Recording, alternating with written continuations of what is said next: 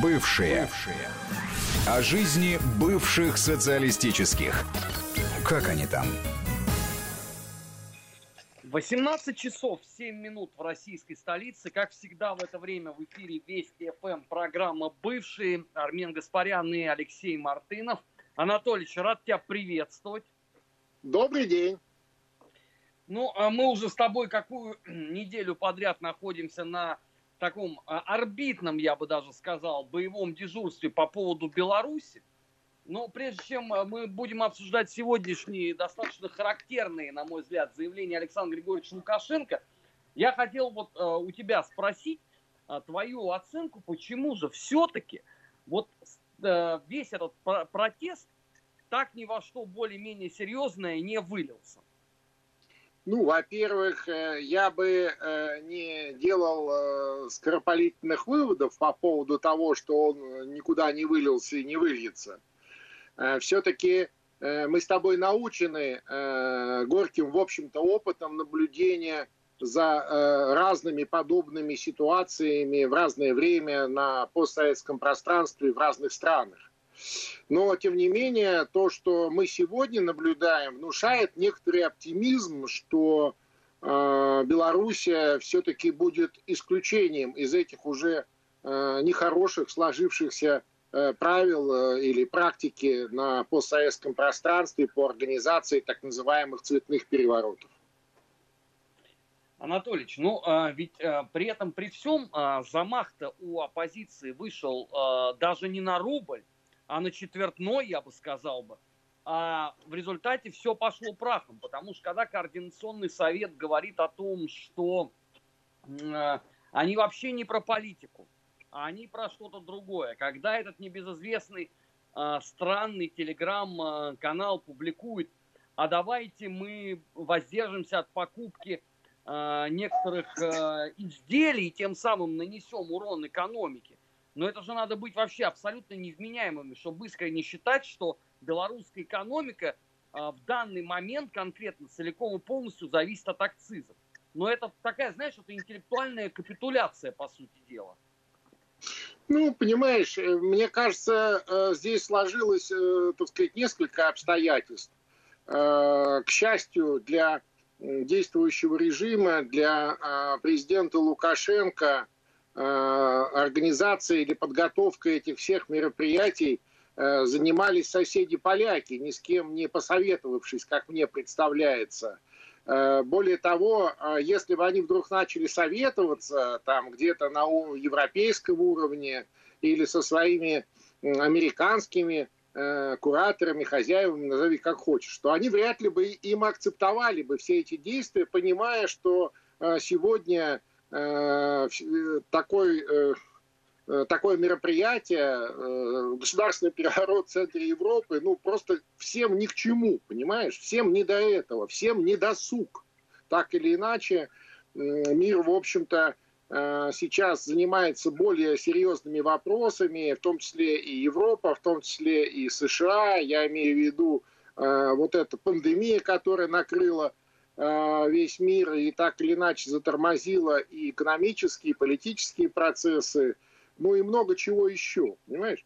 А тут вот, э, так сказать, они э, как смогли, так это дело и подготовили, ну и соответствующим образом, кого они могли привлечь, они привлекли своих там коллег из Литвы, ну это традиционно, и примкнувшие к ним Э, украинские спецслужбы, которые э, соответствующим образом действуют, понимаешь, согласно своему, э, так сказать, стилю и компетенции. Вот. И это, наверное, в данном случае позитивное обстоятельство, которое позволяет ситуацию, а, удержать, я имею в виду действующей власти, и, б, начать ее выправлять на сегодняшний день. Э, чем будет это дальше, э, так сказать, э, развиваться, хороший вопрос. Вообще, вот то, что касается этого координационного совета, ну, ведь согласись, это такая история, явно не подготовленная заранее, и явно это такая попытка в привычный формат для там, европейского или в целом западного понимания подобных процессов засунуть то, что вот было устроено после выборов в Беларуси. Ну, то есть создать некую вторую более-менее приличную, ну как они себе представляют, альтернативную сторону для переговоров. Ведь не зря э, мистер Помпео э, так активно э, и настойчиво э, вот уже несколько дней советует белорусским властям и Лукашенко лично вступить в переговоры с этим координационным советом. Но если мы посмотрим э, список э, этих э, прекрасных людей, то, знаешь, у меня такое впечатление, что он составлен из, с одной стороны, клиентов западных посольств, а с другой стороны, из агентов спецслужб Польши и Литвы. Ну, просто сложили два списка, потом отсортировали по алфавиту. И вот он такой, знаешь, разношерстный, совершенно разномастный, не зря они его по-быстрому убрали из э, паблика.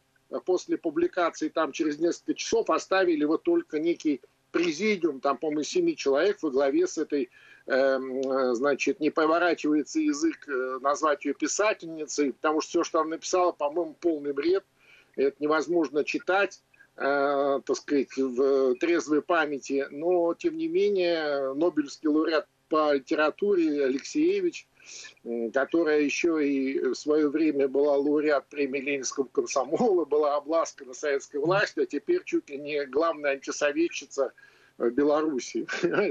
Ну, удивительно, но, но факт. Там этот бывший э, министр культуры, который до этого там заслуженный дипломат, и где он только не, не был послом, да, а закончил свою карьеру, как известно, директором театра Э, ну, видимо, следующий этап карьеры его будет директор бани где-нибудь в Гомеле. Да, ну вот он тоже видный деятель, значит, этого Координационного совета. Как э, Александр Григорьевич справедливо их назвал, говорит, там многие прикорытники. Вот эти вот прикорытники, которые сперва фигурировали э, в качестве каких-то функционеров, э, чиновников, потом, так сказать, по разным причинам были из власти подвинуты, Э, ну и автоматически стали клиентами разнообразных посольств и так далее. А кто и в агенты записался в соседних польских или литовских спецслужб. Анатольевич, на этой ведь неделе был оглашен состав э, белорусского кабинета министров. И да. Э, я с огромным удивлением лицезрел там фигуру Э, опять же, назначенного министра иностранных дел э, товарища Макея. Потому что мне казалось, что по логике даже вот какой-то, знаешь, такой элементарной э, самосохранности э, Александр Григорьевич Лукашенко должен был пригласить его в кабинет, э, взять ласково за пуговичку, прижать к стене и э, ласково спросить, что же ты мне такой тут церетели изваял вместе с Помпео, Европейским ну, да. Союзом, так... э, там, Европарламентом и так далее, и так далее. Ну, потому что ведь тотальный крах по западному кейсу произошел. А Макей свою должность сохранил. И он, заметим себе, что сразу после этого он, как ни в чем не бывало, продолжает всем рассказывать о том, что вот Соединенные Штаты делают очень много для сохранения нашей независимости. При том, что за 10 минут до этого сам Лукашенко сказал, что США стоят за этими всеми протестами. Я вот эту логику не очень понял, если честно. Нет, ну слушай, э, как бы то ни было, мы все, ну, по крайней мере, большинство стран постсоветского пространства, а уж Белоруссия точно совершенно живем в такой нашей, знаешь, традиционной Византии. Я совершенно не исключаю, э, что все, что ты перечислил, я имею в виду вот это вот кручение пуговицы на, на пиджаке с шевелением усами э, президента Белоруссии и, так сказать, интенсивного потоотделения у Макея в этот момент, это все было, это все было. Но совершенно не обязательно, э, во-первых, его было сейчас немедленно увольнять, а во-вторых, э, ну, как бы там не было, кроме шуток, он же действительно чуть ли не главный канал коммуникации, с, э, в том числе с Вашингтоном, со многими европейскими странами. И, очевидно, в этой ситуации диалог-то Лукашенко все равно нужен и с США, и с Европой, и по таким дипломатическим каналам. А явно, что заменить, вот быстро заменить, так сказать, Бакея на посту министра иностранных дел Лукашенко неким. Это, кстати, том числе говорит о том, что скамейка запасных-то у него крайне короткая, если не сказать, что совсем, так сказать, иссякла, понимаешь? Вот, поэтому вот и так вот, ну, остался он, ну, слушай, так и э, собственно, в том состоянии, в котором он есть, он, я думаю, что вполне сейчас не будет хулиганить ни в коем случае, а вот будет обеспечивать э, возможность этого диалога. Ну, конечно, диалог должен быть, ну а как? Да я согласен, что диалог должен быть, только диалога-то не очень получилось. А, Макей исполнял да. на протяжении последнего года а, различные дивертисменты по отношению к коллективному Западу. А на выходе, как сказал поэт, вышел кукиш и петафии на прах мой. Ну да. Я вообще думаю, что э, вот эта э, так называемая политика многовекторности, э, на которую подбили Лукашенко лето так пять назад, может чуть больше, да, когда он начал активно э, вот, восстанавливать всякие каналы общения э, с Европой, с Западом в целом, э, сохраняя значит, э, достаточное количество контактов и в России, хотя он понимал, что таким образом э, он э, российско-белорусские отношения не улучшает, интенсивно развивал, мимо, между прочим, через голову Москвы развивал отношения с Пекином, как мог, да, вот по линии, так сказать, вот такой социалистической риторики, пытаясь экономические какие-то дивиденды здесь тоже Э, ловить.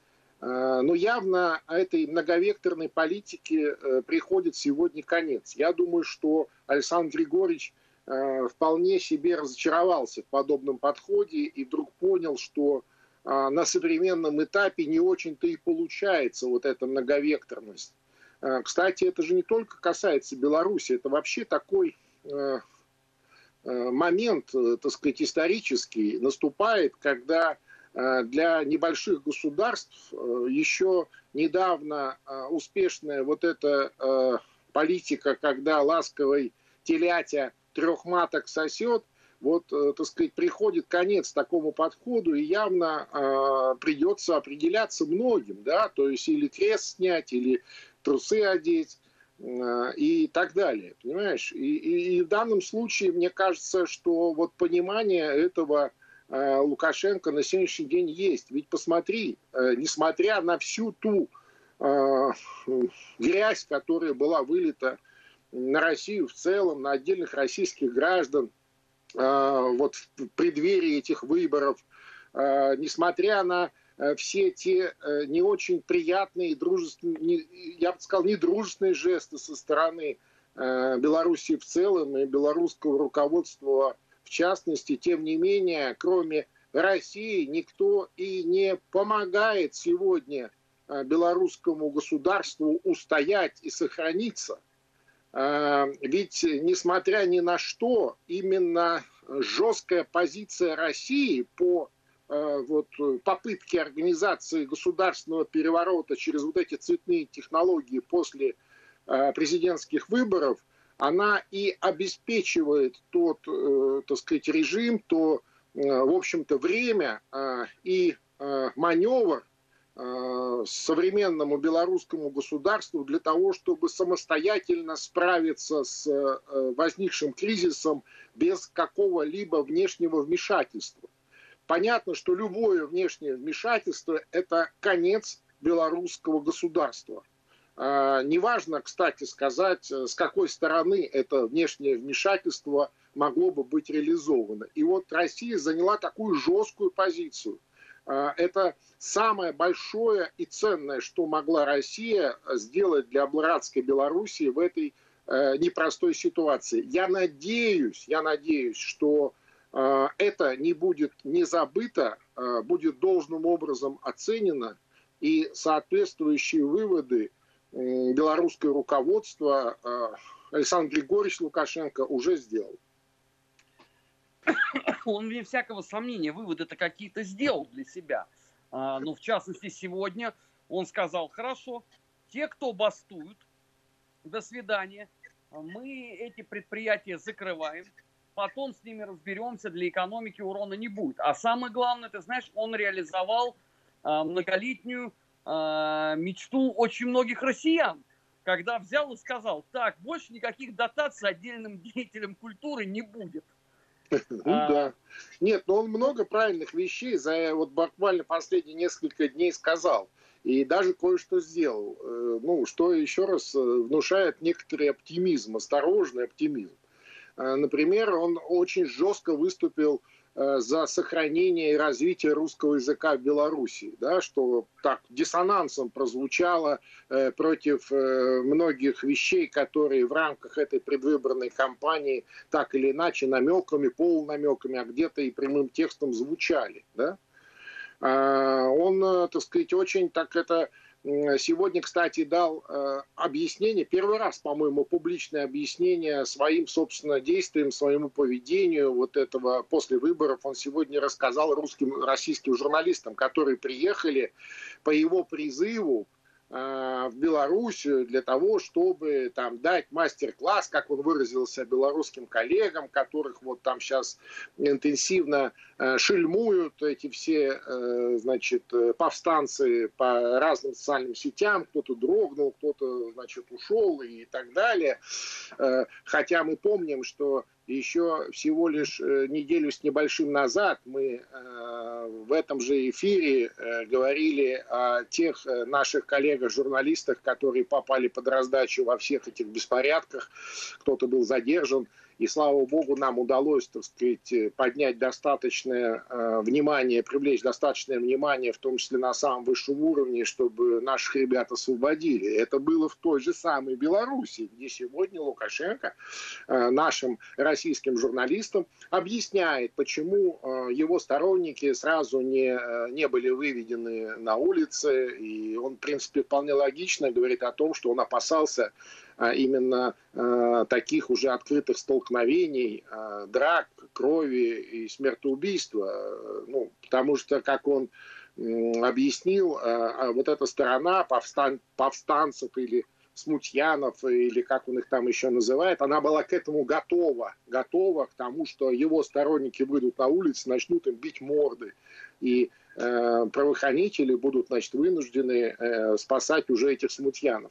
Я не знаю, хорошо это или плохо, э, то, что они не вышли вовремя, но мне кажется, что э, было бы лучше раньше. Ну, ладно, э, лучше поздно, чем никогда. Вот сегодня в Гродно, ну, одна из западных областей, которая, так сказать, никогда не была прям уж совсем такой, знаешь, вотчиной Лукашенко, там сегодня собрался огромный митинг, и, и совершенно не Э, таких, знаешь, заряженных бюджетников, как пытаются представить это оппоненты, вот все эти мероприятия за Лукашенко, там действительно большой такой очень э, искренний митинг, э, и он даже растрогался, говорит, я, я так и думал, конечно, но видно, что ему крайне важна и нужна сегодня поддержка людей, которые выкрикивают его фамилию, их много, и они, э, так сказать, искренне хотят сохранить свое государство. Понимаешь, здесь дело-то не в том, что все за Лукашенко или против Лукашенко.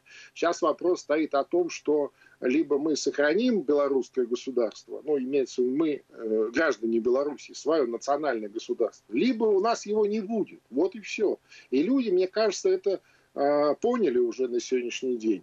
И, соответственно, э, ситуация более-менее выправляется, если так осторожно э, подходить к этим, э, так сказать, к этому анализу. Но я напомню и объясню, в чем природа моего некоторого скепсиса. Я напомню, что, скажем, последние украинские события, они длились же ведь несколько месяцев. Начались они в ноябре и э, к Новому году они уже сдувались, да, там в декабре, и уже тоже такой был осторожный оптимизм, что вот, ну, побузили там, они же дети, ну, ничего, ну, ладно, как-то вот выправляется, да, там послы эти, помнишь, все это как-то вот все, э, так сказать, переговоры, а потом бац, и в э, январе, ближе к февралю начал радикализироваться этот протест, появились уже боевики с оружием, эти снайперы, э, эти смерти эти нападения с поджогами полицейских там этих беркутовцев и так далее, да, мы же помним это, вот когда их обливали бензином, все эти картины. Анатолич, но здесь же очень важный момент, это роль лидера в этой ситуации. Все-таки Лукашенко это не Янукович совсем вообще.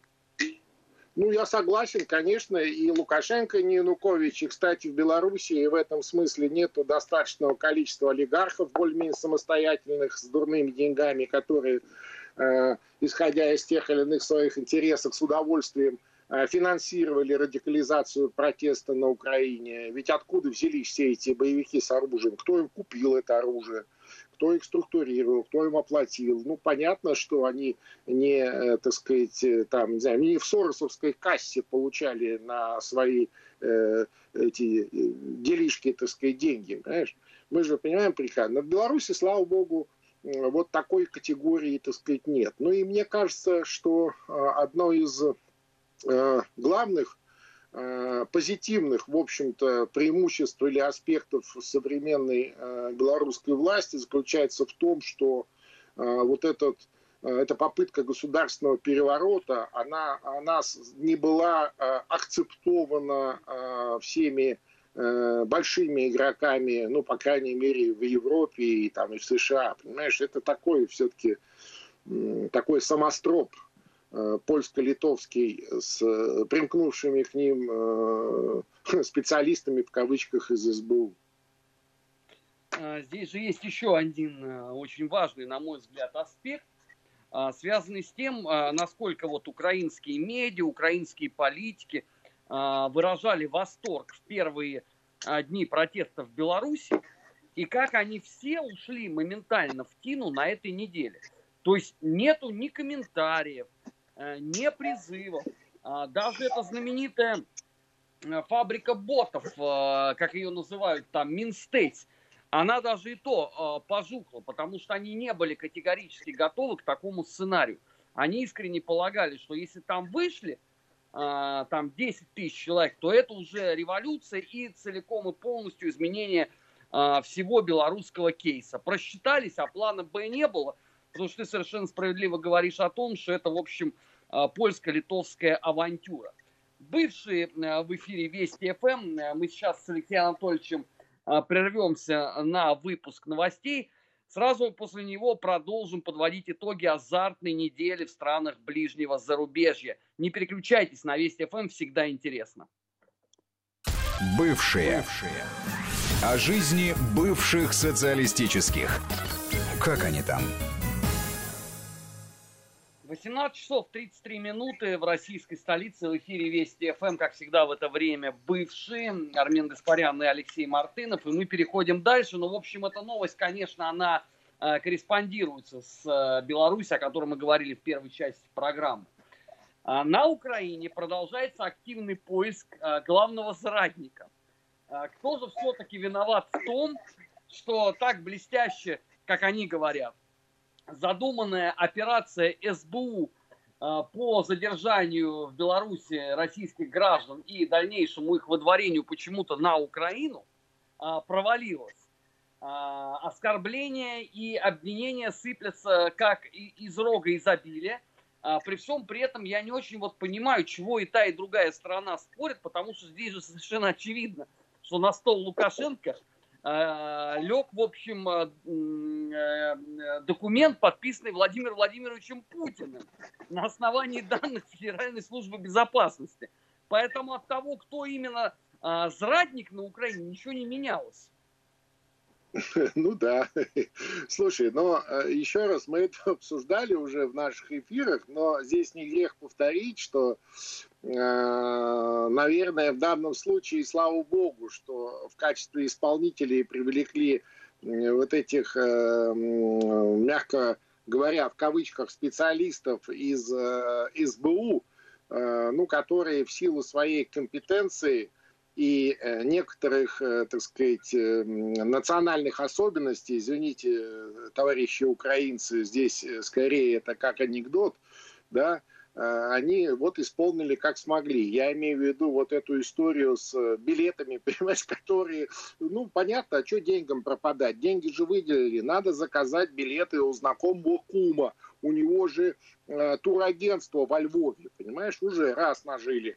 А другой раз, когда, ну, слушай, ну не выбрасывать же, там же несколько десятков тысяч э, долларов. Э, что, выбросить, что ли, эти билеты? А давай их сдадим, понимаешь?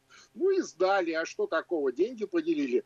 И, кстати, вот этот момент со сдачи билетов, э, между прочим, и стал, значит, вот той зацепкой, той, той веревочкой, за которую, когда потянули и раскрутили весь клубок там в течение там чуть больше суток, российские аналитики, специалисты э, из э, наших служб безопасности. Собственно, это и легло на стол президенту России, а он, в свою очередь, посчитал возможным ознакомить с этим материалом своего коллегу из Беларуси.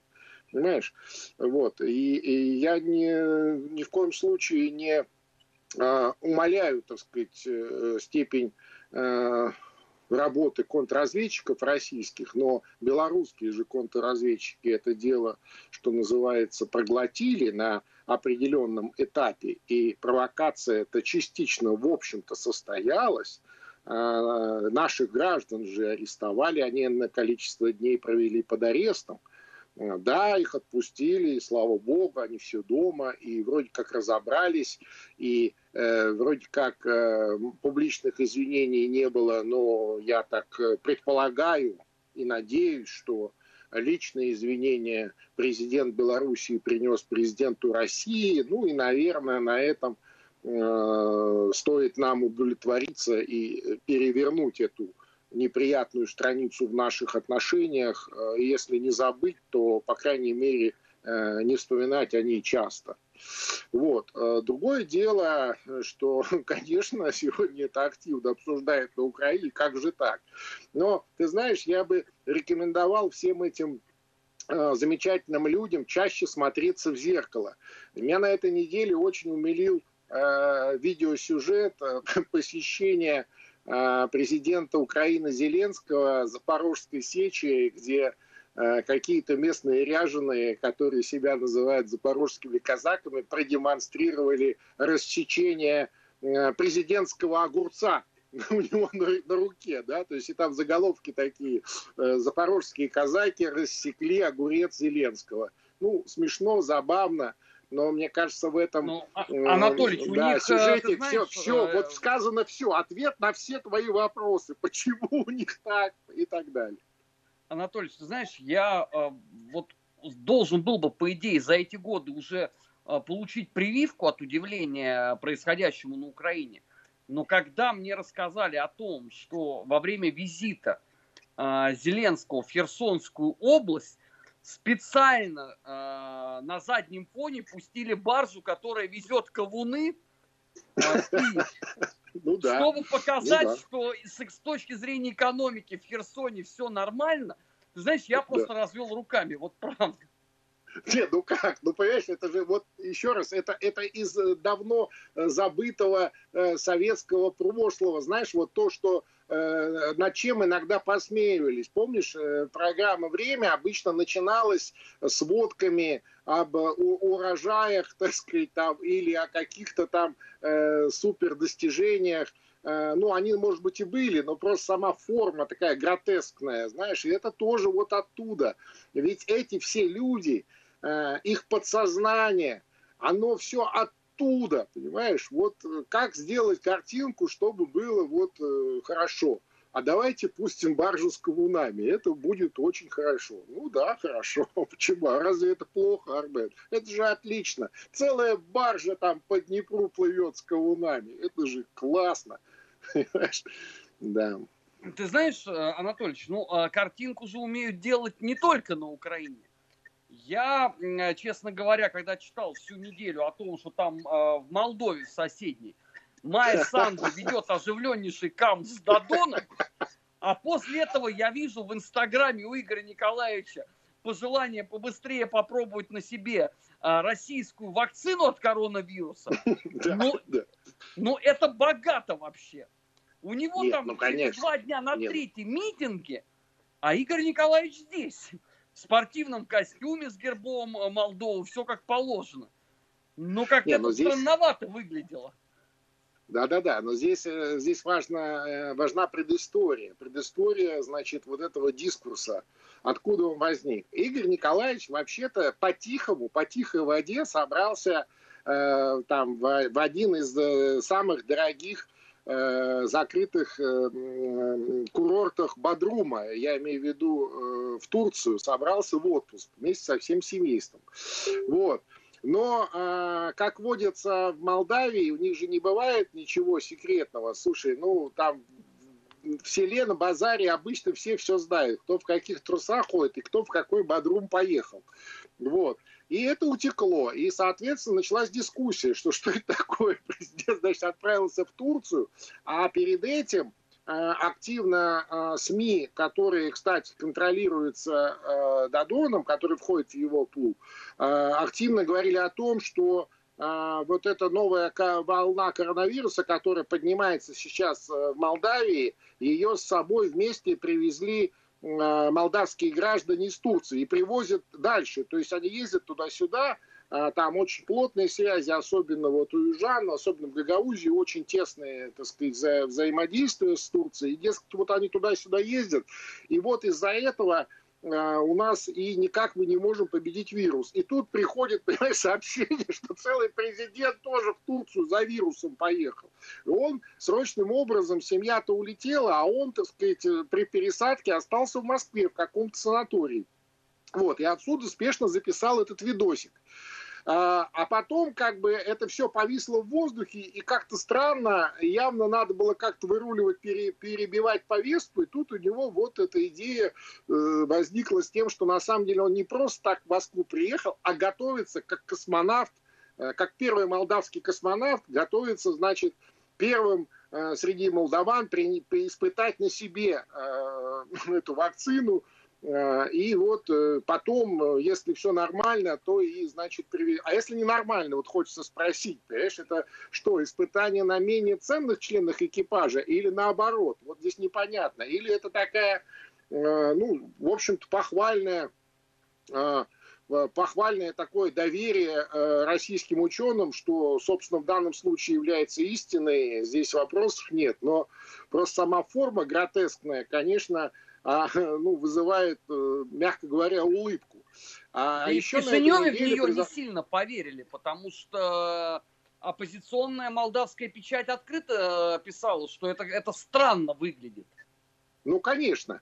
Но здесь еще надо отметить, что на этой неделе, вот буквально позавчера, еще одно интересное мероприятие произошло в Молдавии, но только в северной столице, в городе Бельце. Там э, открылся э, инвестиционный форум, Э, достаточно такое большое мероприятие, наверное, первое такое массовое мероприятие после, э, ну или вот в рамках этой пандемической истории. И что самое интересное, на открытие этого форума в город Бельцы приехали все послы иностранных государств во главе с послом США – ты представляешь, правда, я там не видел почему-то на этих фотографиях посла России, но все остальные были, в том числе и Хоган, американский посол, э, так сказать, вместе с э, мэром Бельц Ренатом Усатом, открывали этот форум, там очень много фотографий, много речей, одних, других, третьих, пожелания там успеха, чего-то еще, ну, такие, в общем, формальные вещи. Но сам факт, э, когда а, Дадон, значит, отправляется в странный отпуск в Турцию, но задерживается для принятия себе на грудь э, российской вакцины где-то в Подмосковье. А, вот все послы ведущих э, западных государств. Э, Анатолий, я тебя сейчас на Молдавии посещают буквально и... прерву, нам надо уйти на региональный джингл, сразу после этого вот прямо с этого места продолжим. Не переключайтесь. Вести ФМ. 18.45 в российской столице. Анатольевич, я тебя прервал и возвращаю слово. Так вот, э, ты понимаешь, да, вот разницу между, так сказать, вот этим перформансом Дадона, который он исполняет в основном в социальных сетях, и вполне себе конкретным политическим действием со стороны э, послов которые э, приехали и э, своим, так сказать, присутствием, ну, в общем, легитимировали ту активность, которую сегодня развивает мэр Бельц, мэр северной столицы Рената Усатый, который, так сказать, является жестким оппонентом Дадона. Дадон, собственно, его боится и разнообразные козни против него плетет, и тем не менее это происходит, понимаешь? То есть я думаю, что выборы будут очень интересны. Это, по сути, такая публич... такие публичные смотрины Усатого э, состоялись вот на этой неделе со стороны э, послов. Э, сейчас они, очевидно, э, отписали свои доклады, телеграммы руководству своих стран, и я не знаю, как и кто и в кого будет играть на предстоящих президентских выборах осенью этого года в Молдове. А, двигаемся дальше, поскольку мы уже затронули э, ковид. Э, эпическая история э, происходит в Туркмении. Нас с тобой частенько критикуют, что вот почему вы мало говорите о странах Центральной Азии. Ну, вот сегодня давайте Мы, мы, мы любим Туркмению, неправда. Мы все время про нее говорим, когда есть что сказать. Ну вот сегодня точно есть что сказать. Туркмения страна, где коронавирус был запрещен законодательным образом. Правильно. Ну, то есть его вообще нету просто. Может быть, там Правильно. люди и болеют, но болеют они другим. Ну, инфлюенцией. А коронавирусом нет. Но тут в результате, значит, э, многие санатории, как стали писать уже э, туркменские сами СМИ, э, стали превращаться в специальные лазареты для больных коронавирусом. Чего это вдруг они решили трезво взглянуть на вещи, а? Ну, слушай, э, ведь можно сколько угодно э, в таком, знаешь, эксцентричном э, стиле вести дела, тем более, когда у тебя буквально чуть ли не абсолютная власть и приличные нефтегазовые доходы, которые пополняют твой бюджет, и ты финансово независим, а своих рабов, ну, то есть, извините, граждан особо кормить не надо, они сами где-нибудь прокормятся. Вот, ну так, иногда им давать немножечко, э, так сказать, с барского стола. Вот, э, это одно. А другое дело, когда действительно, ну, угроза же есть, и соседнее государство довольно сильно страдают от э, этой опасной инфекции. И здесь, э, кстати, они не признают, что это от коронавируса все равно. Я специально внимательно читал эти новости. Они говорят, да, мы разворачиваем, значит, дополнительные медицинские мощности вот в этих санаториях и так далее, но это, ну, там слово коронавирус не звучит. Они просто, ну, вот люди болеют, мы для людей, чтобы людей как-то вот... Ну, понятно, что с одной стороны не признают, а с другой стороны делать что-то надо, ну, и делают, естественно, стараются. Мы, кстати, это прогнозировали, что рано или поздно они все равно будут это делать. Я думаю, что они делали и раньше, просто только сейчас это каким-то образом просочилось в СМИ по каким-то соображениям э, их собственным. Вообще, э, ну, Центральная Азия э, вообще и Туркмения в частности, это одна из, наверное, самых закрытых в информационном плане стран. И, к сожалению, мы очень мало имеем оттуда новостей, и хотелось бы, чтобы их было больше. Но зато вот э, участок континента, откуда новости э, сыпятся как из э, рога изобилия, это Прибалтика. А, во-первых, я не очень понял, а, что это вдруг а, лидеры трех балтийских стран решили скататься в Белоруссию. Ну, то есть они как, руссо-туристы облика морали, потому что ну, официальный э, визит все-таки надо готовить, а учитывая, извините, как себя ведут Литва и Эстония по отношению к Белоруссии, ну, это сомнительное предприятие, попроще с Латвией, но только по причине экономических связей с Белоруссией. Чего ну, это? Да.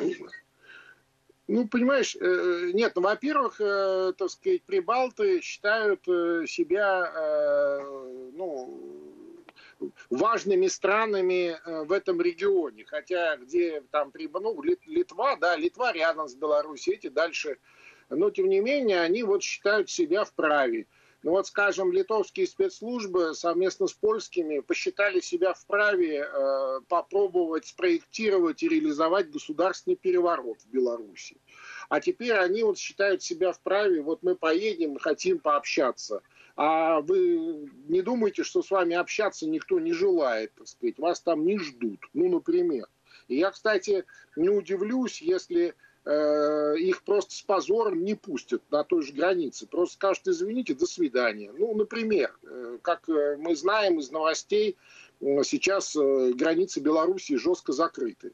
Э, более того, Э, на э, западные границы Белоруссии сейчас передислоцируются серьезные э, военные силы.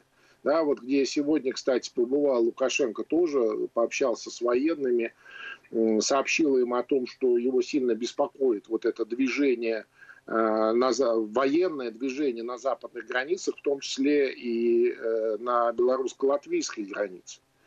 А, и я не думаю, что в этих э, обстоятельствах э, стоит даже говорить о том, что вот они каким-то образом хотят там поучаствовать. Хотя вот Латвия, на удивление, заняла какую-то трезвую, я бы сказал, прагматичную и э, абсолютно такую здравомыслящую позицию. Они сказали, да, окей, мы не, не можем судить о ваших выборах, потому что мы их не наблюдали. Да, мы со стороны смотрим по тем новостям, которые есть э, из Польши, да, э, ну как-то это со стороны, вот с той стороны это выглядит не очень. Ну мало ли что откуда выглядит не очень. Но вы нам покажите факты, документы, протоколы, там э, какие-то э, другие, так сказать, э, доказательства того, что вы говорите. А их нет. Ну и, соответственно, они говорят, ну раз нет, так и суда нет, поэтому мы не делаем никаких заявлений, не занимаем никакую позицию. Да? То есть, с одной стороны, мы не участвовали в этом процессе, не наблюдали и э, не можем судить о нем, а с другой стороны, мы не можем делать никаких выводов, э, которые вот, э, делают, скажем, их коллеги по э, прибалтийским государствам, а, только исходя из каких-то интернет-картинок, интернет-эмоций а, и так далее. Или, допустим, а, жестких действий э, белорусских правоохранителей вот во время подавления этого публичного мятежа. Ну, наверное, это нехорошо, да, такое жестокое, так сказать, обращение с манифестантами. Но, с другой стороны, давайте посмотрим, что вообще сегодня в мире происходит, какие тренды в этом смысле, какая мода в европейских и вообще в западных странах на подобные мероприятия. Мы с вами увидим э, картинки из США, где просто убивают, так сказать, дубинами и всем, чем попало, всех этих демонстрантов, реально прям убивают мы с вами увидим э, тот же самую Францию, где просто выбивают глаза, зубы и все остальное, да, это э, что такое? Это просвещенные западные страны, э, иконы э, европейской демократии и так далее. Ну, а что вы хотите от Белоруссии тогда? Ну что в самом деле, понимаете? И последняя новость, э, которую мы успеем э, сегодня обсудить, она связана с Грузией. Там, как известно, грядут выборы – а, и естественно, что Грузия в общемировом тренде и заботится о том, как бы никакой киберпреступник в эти выборы не вторгся. И для этого они открыли аж на целый э, центр по кибербезопасности. Интересно тут то, э, что э, устроено это все посредством нашей с тобой горячо любимой конторы USAID. И а, в этой ситуации у меня возник очень простой вопрос. Ну, послушайте, а, если а, USAID а, настолько подкованы в вопросах кибербезопасности, то что же они не обеспечивают безопасность непосредственно американских выборов? Это было бы, на мой взгляд, более логичное. Сначала, так сказать, у себя дома обезопаситься, а потом уже предлагать а, систему, так сказать, на экспорт. Или же, может быть, она какая-то особая, отдельная, подготовлена для Грузии, так сказать, последние все новейшие достижения, которые надо испытать. Ну, слушай, ИОСАДИ, как известно, специалисты в финансировании любой подрывной деятельности, которая подрывает устои государств. Вот какая разница, как называть эти проекты? Важно, что деньги пойдут туда, куда, так сказать, должны пойти по их разумению. Это первое. А второе, как правило, на вот особенно постсоветском пространстве любые такие внешние э, проекты по созданию э, какой-то там кибербезопасности, как правило, приводят к созданию центров как раз киберопасности. Да? То есть мы это видели на Украине тоже, когда в рамках подобных проектов создали целую, э, значит, целую фабрику да, таких русскоязычных троллей для того, чтобы загаживать русскоязычные социальные сети. Ну, например, э, что они собираются с территории Грузии делать, я не знаю, но вряд ли это про выборы осенью. Скорее всего, это проект такой долгоиграющий, потому что, ну, смешно на два месяца затевать такой дорогостоящий проект. Э, видимо, тоже есть э, какие-то, так сказать, виды и на соседние э, государства типа Южной Осетии, например, Абхазии, в другую сторону. Армения, напомню, там тоже все не слава богу, там ограничивают русскоязычное вещание, Армения, как известно, частично русскоязычная, туда тоже Анатолий, вот на этом месте имеет я смысл. должен тебя прервать, к огромному своему сожалению, у нас просто остается чуть больше 30 секунд, а мне надо еще успеть сказать важные вещи, прежде всего, э, читайте нас э, в телеграм-канале Мартынов, телеграм-канал бывший, телеграм-канал Гаспарян – и каждую неделю в четверг в 20.00 а, выпуск бывших на YouTube-канале а, а, Соловьев Live. Мы еще раз приносим извинения, что по техническим причинам на этой неделе не получилось, но мы обещаем, что свое возьмем. Анатолий, спасибо. До следующих встреч в эфире. Бывшие. Бывшие. О жизни бывших социалистических. Как они там?